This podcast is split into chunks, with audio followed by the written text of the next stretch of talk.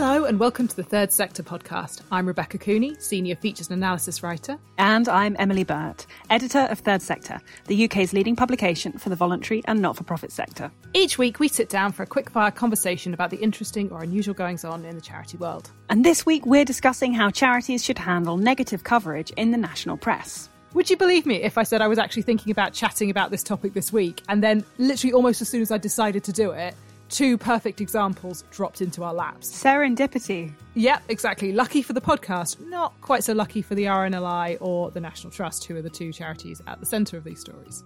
Exactly. So, to help us explore this topic further, we're going to be hearing from Celia Richardson, who is the Director of Communications at the National Trust, and Arvind Hickman, news editor at Haymarket's sister publication, PR Week, who does a very snazzy podcast of his own. And as ever, we'll be bringing you our weekly Good News Bulletin, which is the working title for the coronavirus care package. As ever, if you've got better suggestions, hit us up.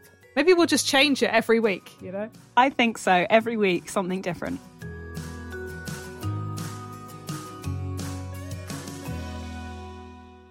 Don't know about you, Emily. I feel like there's been a real progression in how charities respond to negative coverage since I've been at Third Sector. Um, so I joined in 2015, which was the summer of the Kids Company scandal at Olive Cook, when there was a lot of news about fundraising practices in particular, a lot of public anger, which was to an extent whipped up by the press. I, am not going to say that there were no concerns there with the Olive Cook scandal because I think that there definitely were some issues and there have been a lot of structural changes made as a result. I do think it's interesting as a side note that for all the outrage at the time, very few people outside the sector can recall the Olive Cook scandal now. I don't know if you've tried asking anybody the name Olive Cook. I don't. You weren't working in the sector at the time. Were you? Were you conscious of Olive Cook uh, uh of the Olive Cook scandal? Absolutely not. No, and it's only something I heard of after I started working at Third Sector. Yeah. But in the sector at the time, there was kind of a sense of shock, I think, this idea of, but we're charities, we do good, why are they going after us like this? And that's not to say there'd never been any negative press about charities before that. And I'm sure kind of heads older and wiser than mine can can talk forever about scandals of, of days gone past. But it did feel like there was this level of really loud, sustained criticism that charities just weren't used to. And I think there were a few kind of initial attempts to sort of dismiss the coverage, and and then it started to sink in in the sector that hang on, maybe we are getting things wrong here. And I do kind of think the sector got used to that for a bit as a strategy that a negative story would come out, a charity would apologise and explain what policy had led them to this and promise to conduct a review and to learn lessons and do better next time. And I just definitely think there was a tendency for a long time for charities to just keep very still and hope the newspapers went away. And I think in the last few years, that narrative has started to change. In 2019, we had the RNLI story, where first the Times and then the Daily Mail kicked off about the Royal National Lifeboat Institution spending 2% of its income on teaching kids in Bangladesh and Tanzania how to swim. And the RNLI, rather than going, yeah, we realise we've upset people, we're really sorry, went, yes, that's true, we do that, and we're not sorry. Why would we be? And initially, it seemed like they were screwed. Like people on Twitter were saying they were going to cancel direct debits. Then people began to rally round and they ended up getting a surge in donations as a result. And since then, and I'm not saying it's solely because of that story, but I do think in the last few years we've seen more charities perhaps being more willing to stand up to negative press or certainly to weigh up what's being said and either say that's not the case or actually, yes, we don't see a problem. And I spoke to Celia Richardson earlier on this morning, and she kind of disagreed with me on that, which I thought was uh, was interesting. And I, I, guess what I mean is not that charities feel completely comfortable to just you know nail their colours to the mast, and they, the, the coverage doesn't affect them. But I do think there's kind of more of a sense of weighing up of like, is this fair? What do we need to do about it now uh, than perhaps they used to be? And that brings us very neatly onto the stories that we have seen coming out this week. Right. And I think it's really interesting that both of these stories involve organizations that have been in this position before. It's not their first rodeo, and I do wonder if that has had an impact. So, Emily, tell us about the first one. Yeah, so cyclical, a very cyclical story. This week, the Royal National Lifeboat Institution was once again forced to defend itself in the media, this time against accusations that it has become, quote, a taxi service for illegal immigration. The search and rescue charity drew criticism over the weekend after some newspapers published images of its lifeboats returning from saving people who had been attempting to cross the English Channel to the UK. It was suggested in reports that entering French waters to save lives was not the charity's responsibility. Nigel Farage, the former UKIP leader and seven time failed parliamentary candidate, posted a photo on Twitter of the Ramsgate RNLI lifeboat full of refugees. And he said, quote, sadly, the wonderful RNLI in Kent has become a taxi service for illegal immigration to the dismay of all involved. What a state of affairs. His story was subsequently covered by newspapers, including the Daily Mail. Um, but the charity defended its actions and said it was incredibly proud of the humanitarian work its volunteer lifeboat crews did to rescue vulnerable people in distress. Many social media users also defended the charity, including one who said that the last thing the charity's crew should have to put up with is racists angry that they did their job. Others have said that they would donate to the charity as a result of the negative coverage. The RNLI was unable to say whether it had seen an upturn in donations, but said it had been overwhelmed by supportive messages. In a statement, the charity said, where we believe there is a risk to life at sea, we will always launch. HM Coast Guard and the Irish Coast Guard can request any of our lifeboats to launch to an incident. The charity said, We are not border control, and once a rescue is complete, we hand over responsibility for casualties to UK Border Force and or the police. Our charity exists to save lives at sea. Our mission is to save everyone. Our lifesavers are compelled to go to those in need without judgment of how they came to be in the water. They have done so since the RNLI was founded in 1824, and this will always be our ethos. So, yeah, hats off to the RNLI then for just taking absolutely no prisoners and you know not putting up with any of this and i know we've had conversations about swearing on the podcast and about politics uh, so i'll try and avoid one of those um, but i think I really don't understand how anyone is okay to say loudly in public that they truly believe that a charity that saves people from drowning shouldn't save people from drowning if they have the wrong skin color or nationality or paperwork. Like, how do you hear yourself think that and, and not realize that you are a cartoon villain in a human being costume? I, just, uh. anyway, hats off to the RNLI and their comms team. Keep saving people and keep telling people you're proud of that. I love your cartoon villain in a human being costume analogy. It's one of my favorite Rebeccaisms. um, but I completely agree. I think so many people in the sector view the RNLI as as the class act of crisis comms. And you know, you were talking about joining Third Sector in 2015. I joined Third Sector in 2019, and the first big crisis comms thing I ever saw was the RNLI, and they they set this real gold standard as far as I was concerned for how you engage with these um, you know, with these reports and with these criticisms. And I think what is remarkable about them is that they just reiterate what they do in the plainest of terms. And simply by doing that, they make all of the people protesting it look like cartoon villains in human being costumes. It makes their arguments look ridiculous and, you know, thin. And we covered it. Anything out the first issue of our rebranded magazine, um, November 2019, the first big cover, it had the RNLI on it. And I think, you know, I'm going to go and tweet that cover again after we've done this. And the story, because it's the same, it is the same story all over again, you know, and they are, they just, yeah, I don't know. I don't, I don't even know how to put it. I just think they are so, they're so fair, they're so measured, and they just they just go out and say what they do. They do what they do what it says on the can. And every time this story rears its head again, the people who, you know, are writing these reports and the people who are making these complaints end up looking patently ridiculous. Absolutely, and I'm I'm very suspicious of my sort of slightly journalistic tendency to to put narratives onto anything. So I don't think that this was the turning point in charity sector comms or anything. But I do think so. We had after that piece came out, we did do a charity sector kind of one of our briefing events on crisis comms, and Isla Reynolds, who was the head of comms at um, the RNLI at the time, um, and was very much the forefront of, of the response to that story, was speaking, and people were just in awe of her. Like people were fangirling over her in this kind of, oh my God, how did you do it way that was quite incredible. Like I think people really were, charities really were sort of amazed and, and, and, you know, pleasantly surprised by, by the fact that this was possible, that this kind of act was possible. Um, and also, I'm not sure if this is a quote from Isla or somebody else at the RNLI, but I have I have seen sort of people talking about it recently as a really good quote, which was that the RNLI's kind of ethos or, or thinking with their comms is you can't PR your way out of a situation that you have behaved your way into. I saw that. Yeah. Yeah. It's so good, right? Like if you've been behaving badly, you you can't make that better. But also, if you've been behaving in a way you're proud of, like, yeah, that's stick to your guns, stick to that. And I think that's a really, really good ethos. So, our second story of the week involves the National Trust, which has asked for a retraction and complained to the press regulator after the Spectator magazine published an article containing what the charity said were plain ludicrous allegations. An article headlined Fear and Bullying at the National Trust by Charles Moore was published in the weekly magazine and, according to the charity, contained a number of false claims. So the article says that an anonymous trust employee said job candidates were asked at interviews how they voted in the Brexit referendum and were rejected out of hand if they said they voted leave. The article also claims that the charity recruited its quote LGBT allies to spy on people. I think that might be a dog whistle I can hear. I'm not clear.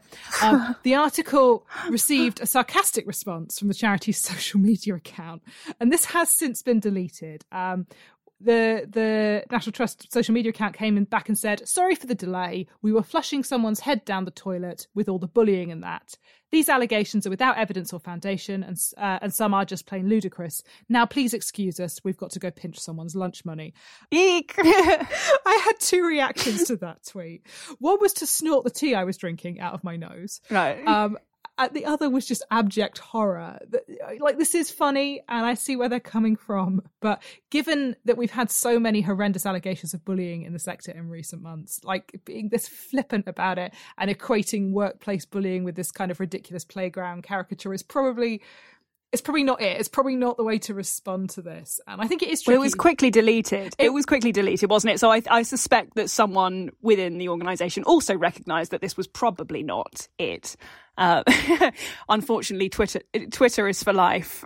yeah. And, and it's tricky because you do see, you know, increasingly we're seeing brands being very snarky on Twitter and kind of really winning praise for that. And obviously charities have to you know behave and think in a slightly different way.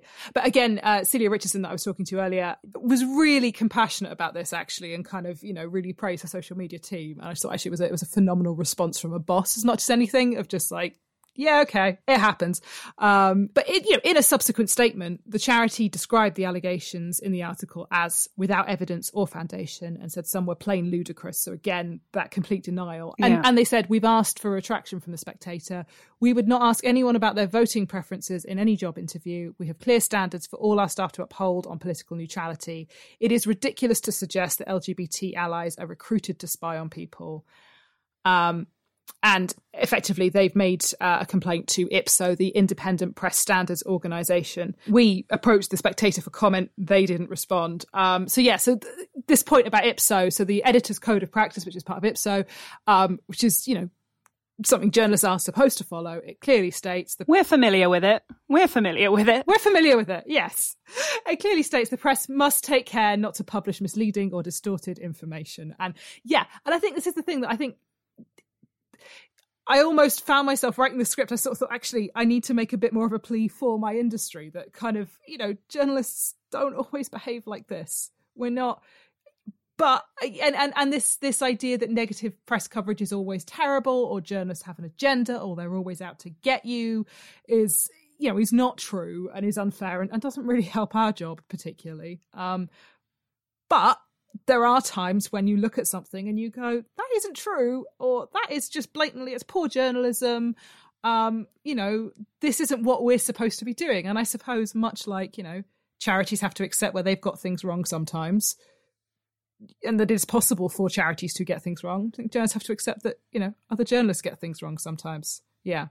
I said other journalists then, us. Obviously, we're perfect. Um, yeah, of course, we're untouchable. Um, yeah, we're not. Yeah, um, by no by no stretch. But yeah, yeah, journalists are human beings. We're not this big kind of you know the media sort of scary thing that that monolith that would become in people's minds i think the least trusted profession i think out there next to footballers possibly i haven't actually looked at the trust barometer for journalists oh yeah every every time every time that stuff survey comes out charities like oh my god we're below politicians and, and, and you're sort of like yeah okay but journalists are still way way down below you guys i wouldn't I wouldn't worry too much. Like, yeah. Go way down into the depths of that index and you find journalists hovering around the bottom.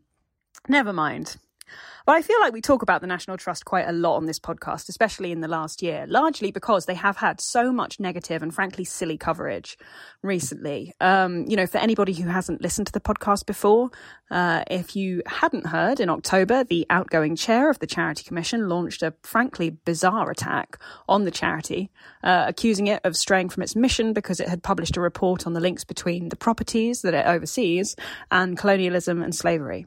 Right. So, as we said, this isn't the first time they've experienced this kind of coverage. So, earlier this morning, I caught up with the charity's Director of Communications, Celia Richardson, to find out what she made of the latest coverage and how the National Trust has dealt with the onslaught over the past year. I started out by asking her when she first became aware of the Spectator article. Well, I read the press cuttings every morning. Uh, I always pay attention to the Spectator, even though it obviously doesn't appear with your national cuttings because it's influential. Spectator stories mm. get reproduced elsewhere. Um, I would say we get a lot of media coverage at the trust. The vast majority of it's supportive, and we've had both criticism and support in this in the Spectator.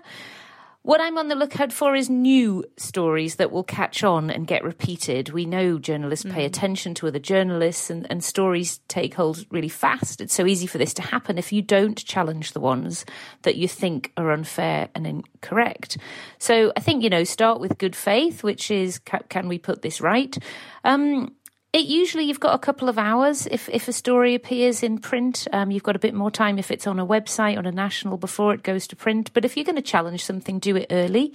Call other people you think might report on the story and explain that you're challenging it. So just you know, if you're going to do rebuttal, do do it before a story takes hold. So you know, we look at the press cuttings in the morning for a good reason. You have to respond in the morning.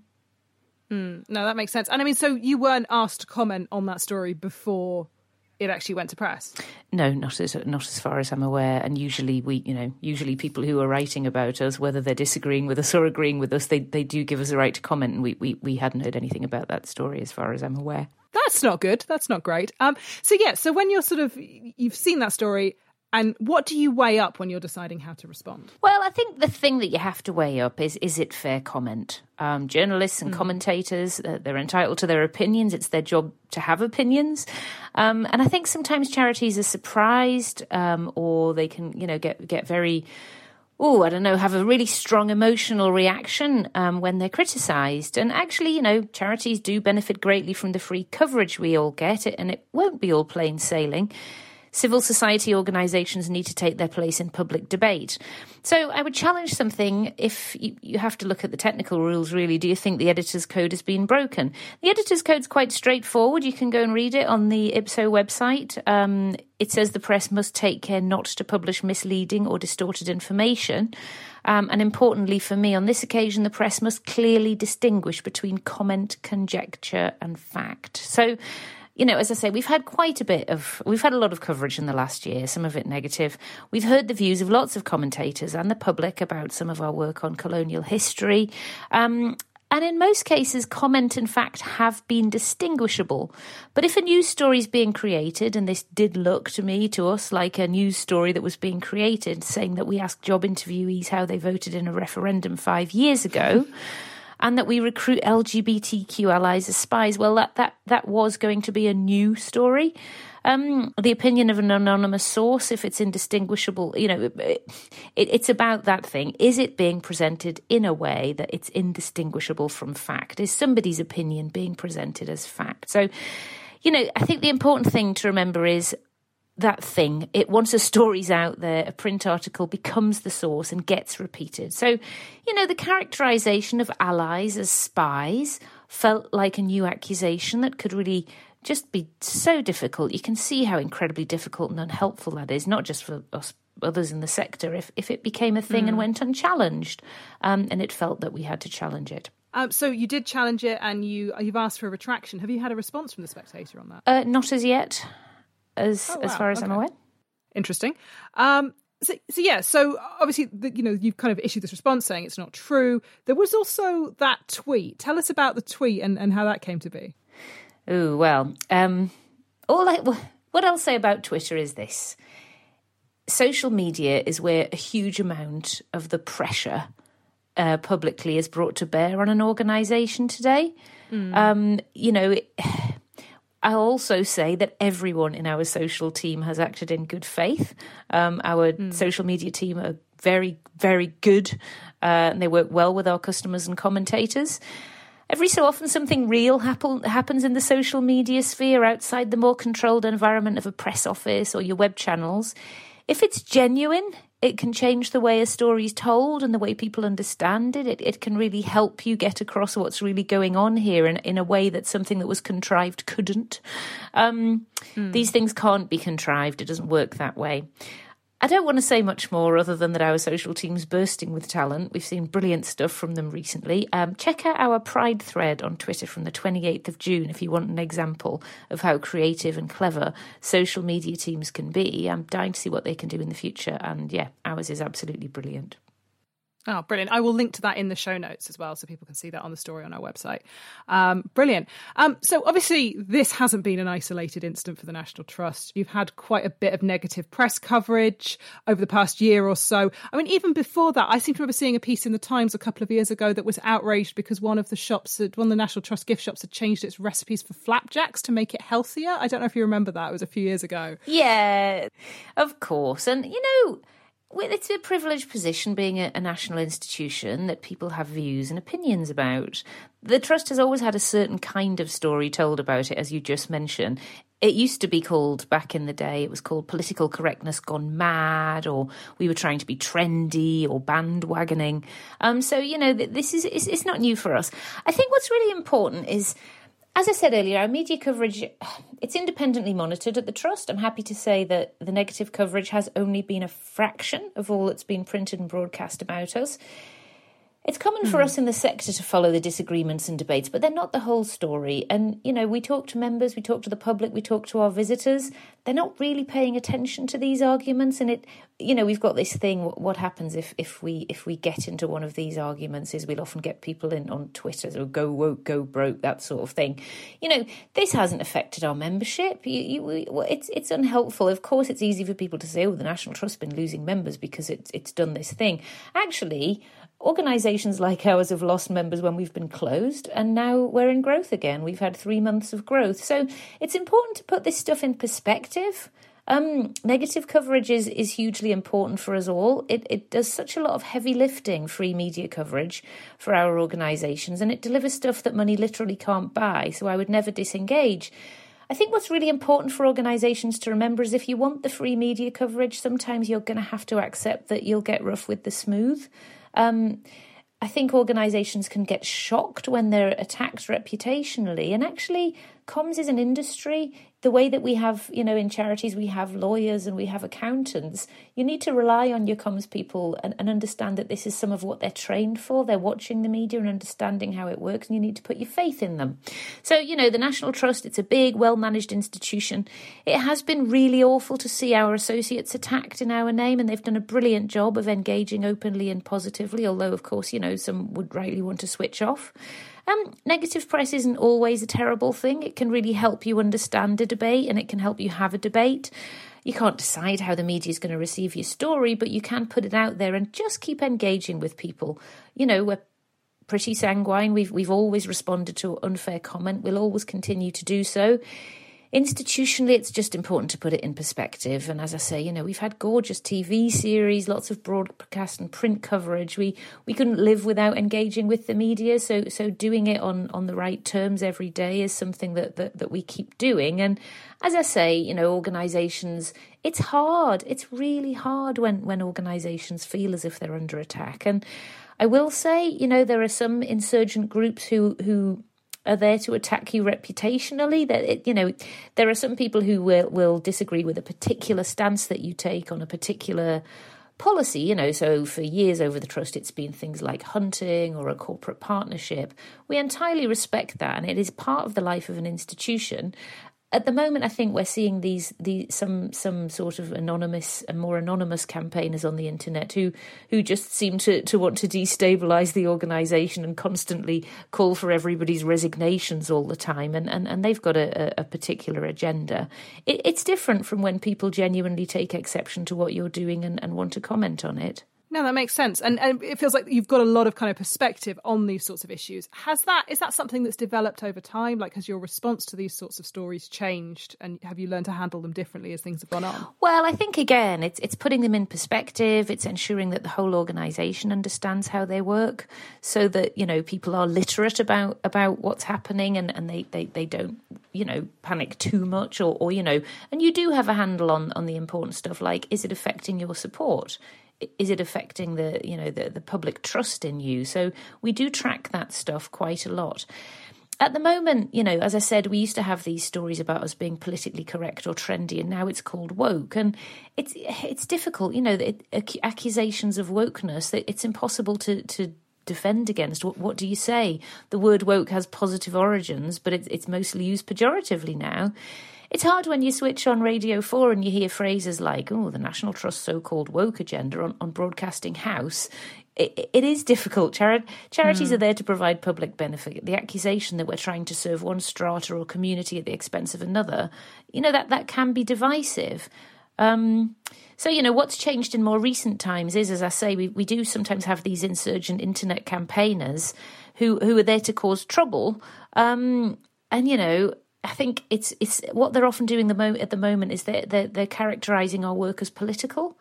That's worrying. I have to say, it's essential that civil society mm. organisations maintain their political neutrality you know, we have to be politically neutral. We work hard to stay politically neutral, which is one of the reasons that, that you know, we, we, we got we, we saw what was happening with this idea that we we care whether you leave or remain or that you vote leave or remain in our employment. Mm. We have to be really careful about that because charities do have to stay neutral. They can't get dragged into politics. Well, there's this politics and there's party politics. Right, right? absolutely. And and that is difficult. And as I say, we, we do have some of these internet campaigners that do seem to have a political agenda. They have seem to have some political nous and money behind them. And, and they're accusing charities of, of being political uh, and, and, and saying you must be apolitical while while they seem to have a, a relatively distinctive non-party but nevertheless political agenda behind them. As it, mm. our response is to rebut early, you you just have to do it early. I'll I'll give you an example. A few weeks ago, we announced our chairman was stepping down in October. He'd shared this news internally weeks before, but just before our announcement, one of these internet campaign groups said he should resign because of something to do with that inverted commas woke agenda. It, it's not it's not why he resigned, but one of the nationals did report this as cause and effect that our chairman had resigned because an internet campaigner had said he should, when the truth was he'd served two full terms. The newspaper version from the night before then appeared in the BBC's paper review, and then the next morning the BBC created a political package about it that I heard on the 6:30 radio bulletin. Now, we'd press released the story that our chairman was leaving. We were the primary source. I knew the BBC had our press release, but instead, here they were reporting on what a newspaper article had said. That seemed unfair. I called the news desk. I explained the error. I explained what they, you know, how, how they were inaccurate, and they dropped the package. The editor took my request on board. He investigated, realised that they w- they weren't really following best practice. So you need to get your point mm. across early if you're going to stop an inaccurate story taking hold. And actually, you need to have a bit of faith that it's worth doing, and that you probably you, you, you might well get a fair hearing from journalists who do have codes of practice and and are usually working in good faith. But this, you know, the National Trust woke agenda, this this kind of story that that takes hold, it it's so easy to get into a loop, and the story keeps being repeated and repeated. And the woke thing, it's just it's It's very very difficult to deal with because you know woke, woke, as I say had positive connotations and it you know very very difficult. That's, that's a, a bit of a Gordian knot of a situation. Yeah, no, that makes a lot of sense. And thank you for the shout out for my industry. Um, yeah, which is, yeah, it is the sort of thing that as a journalist, you look at this and you go, I can't believe they wrote, why have they written that? Um, but yes, also, yeah, there are human beings that you can talk to at the well, end. Well, yes, I mean, um, I, I, I, like journalists. I trained as one. I'm, I'm married to one. You know, I don't, I don't believe though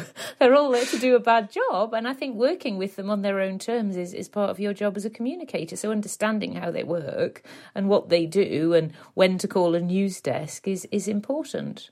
And on this this idea about charities kind of coming back and correcting things, and do you think that charities are feeling more confident in standing up to negative press coverage than they might have been previously? No. I don't. No? Okay. It, it does feel as if we're under attack a lot at the moment. It, that's quite mm. cyclical For years, there were a lot of negative stories about charity fundraising specifically. I, I don't know whether you were in the sector mm. then after Olive Cook died. Yeah. Um, a lot of work was done in this area to regulate and explain to the public how fundraising works, and charities got together to sort things out, but it took some time. But there was a structural issue there that they could address. A lot of charities were under the spotlight again at the moment. Uh, charities and public service organisations are being attacked for a range of things, but you know, so are the royal family, so are lots of public figures and brands. There's a pandemic on, there's a lot of division in the nation, the, the culture wars are here. We can't expect it to keep happening. I think you know, the important thing is to make sure that negative media doesn't unduly affect your institution. Make sure people are literate about what's happening and why, um, and you know, manage those media relationships with openness and willingness to engage. I, I don't think that that we're standing up to. Well, I don't know. Is it about standing up to ne- negative press coverage, or or is it about making organisations more resilient um, to, to this and understanding, you know, what happens when people disagree with you and, and what are you going to do about it and having those mature debates internally. And yes, yeah, so uh, we've you've definitely, I think, uh, everything you've said has been packed with some really interesting advice. But is there any other advice you would offer charities in that situation? Uh, well, try to remember that, you know, things pass. Uh, try to remember that one commentator or Twitter campaigner is not the whole of the media. Try not to give in to negative self talk, uh, either yourself or in your team or in your organization. You know, charities have friends and supporters, and I think trying not to blame people when things go wrong. Media attacks are part of the territory. They need to be treated with the same faith in the skill, knowledge, and good judgment of your press team, as I said earlier, as if you had a legal or financial problem and the lawyers and accountants would be trusted to, to sort it out. This is what media experts are employed for, so we need to step forward and do our stuff. Hmm. If you work in professional communications, your organisation will never need you more than when you're being attacked. Um, you know, I'm very grateful at the Trust we've got very skilled media and social media operators because charities need them, but they don't always know that until they're pushed. And, you know, reputational attacks do unfold very quickly. So, you know, important to fix the roof, um, when, you know, bef- before it's raining and working working across your industry and in your sector to understand what's happening and why and how to deal with it couldn't be more important. So, having a good network, being able to call people, always being able to call a professional communicator outside your organization and say, Am I am I in this now? Can I not see something? Really just important. So it's all the old stuff that, that we all know, but you know, having a network, talking to people in other organisations who do the same job as you, really important, um, and relying on the good judgment and, and skill of your colleagues. Uh, you know, in, in the face of what what feels organisations react emotionally to reputational attacks, and and you know sometimes you need to use a bit of intellect and a bit of learning, and, and you need to use a bit of, of good good strategy. Brilliant. Thank you very much for joining us. All right, it was a great pleasure. Thank you for having me. Celia there with some really interesting points about um, sort of thinking about how you challenge it, about kind of putting this sort of coverage in perspective, about getting in there early, and about really thinking about how you can work with journalists to correct anything where there is a willingness to do that. I also spoke to Arvind Hickman, the news editor at PR Week, about this story and how other charities should tackle this kind of coverage. I, I thought the Twitter response was a bit of a mistake trying mm. to use sarcasm against such serious allegations it doesn't really work on social media and it can only trivialize um, how serious some of these allegations are and uh, i think they should have taken you know a far more sensitive and serious approach on, on social media um, I, I, think in terms of reporting it to um, ipso if they haven't had any luck with the spectator um, going through the usual means of, of contacting journalists and editors um, it's perfectly reasonable for the National Trust to report this if it's something you know these these are really really serious and and quite potentially damaging claims. Mm. And how often do you see organisations dealing with media stories they believe to be not just unfair but you know completely untrue? I mean, I think it happens all the time. Basically, um, any good comms team will try to deal with untrue or misleading uh, misleading statements um, with the media particularly if, if it's serious and potentially damaging. If it's not so serious and, and, and not not really damaging, um, and they, they might try to get the article tweaked. Uh, part of the problem here is that if you try to deal with claims that aren't that serious, you end up giving them more oxygen. Mm. So there's, there's a bit of a balance to, to be um, struck here. I think with the National Trust claims, absolutely, um, they should absolutely um, deal with it but something that's a little bit less serious, um, you know, try to deal with the journalist, try to deal with the editor, But just be a bit careful going on onto social media and, and making this much bigger than what it is. But and so when this does happen, how successful are organisations in getting apologies and retractions generally? Is that something you see happen often? Yes, um, it, it does if whatever's been reported is completely untrue, inaccurate. Um, but the problem with this is that the you know the apologies um, don't tend to come out till much later on in the piece, and the story's kind of moved on a bit. So yes, yes, we do see it quite often, but I, I don't know how much of an impact it really has. In terms of um, IPSO itself, the last annual report they had in 2019, they had 621 complaints that, that IPSO investigated. Uh, 42% of them got resolved, and that included 8% of the complaints being upheld, 11% mm. resolved via mediation, and 23% uh, resolved between publishers and complainant. So, you know, that's almost about half of them. To be honest with you, it's not that common for organizations to report this to IPSO. Okay, now that's interesting. And so, what do you think is important for organizations to bear in mind when they're dealing with kind of negative or even hostile press more generally? And and do you think that, it's a different kettle of fish for charities versus sort of profit making organizations? I, I think the first thing is to, you know, don't be too flippant and, and mm. get the mm. tone right when dealing with the media, especially on social media. Um, there have been so many examples of social media responses that get the tone and messaging completely wrong, and mm. that often makes matters much worse. Um, if you can negotiate with a journalist or an editor first and, and, quickly, that's always a much better approach than going onto social media. These these crisis issues need to be taken seriously, and they need to be scaled up to the most senior comms operator within the organization. I honestly don't know if it is more different for charities than profit making organizations. But I would say, you know, companies are much more likely to have experienced comms and crisis management experts to lead on this and mm-hmm. respond. Smaller charities may be at a disadvantage, and less, you know, less ethical media outlets may take advantage of that purely because they just don't have the resources. Mm. And yet, just as, as sort of background, so it turns out the National Trust, uh, the uh, Spectator did not ask the National Trust for uh, comment before they published this, and they still haven't responded to the National Trust saying this is complete, this is untrue, uh, which is, I, I, think, astonishing. Actually, it, it is absolutely, um, yeah. I mean, it's it's anonymous source, isn't it? So, yeah, I can't believe I actually haven't gone to them. It's pretty shoddy. Yeah, yeah um, i think uh, yeah as a journalist you're sort of you're sort of torn between this kind of well journalists do their best and then going they've done what now? Um, exactly exactly. yeah. Brilliant. Thanks very much for joining us arvind. Thanks for having me rebecca.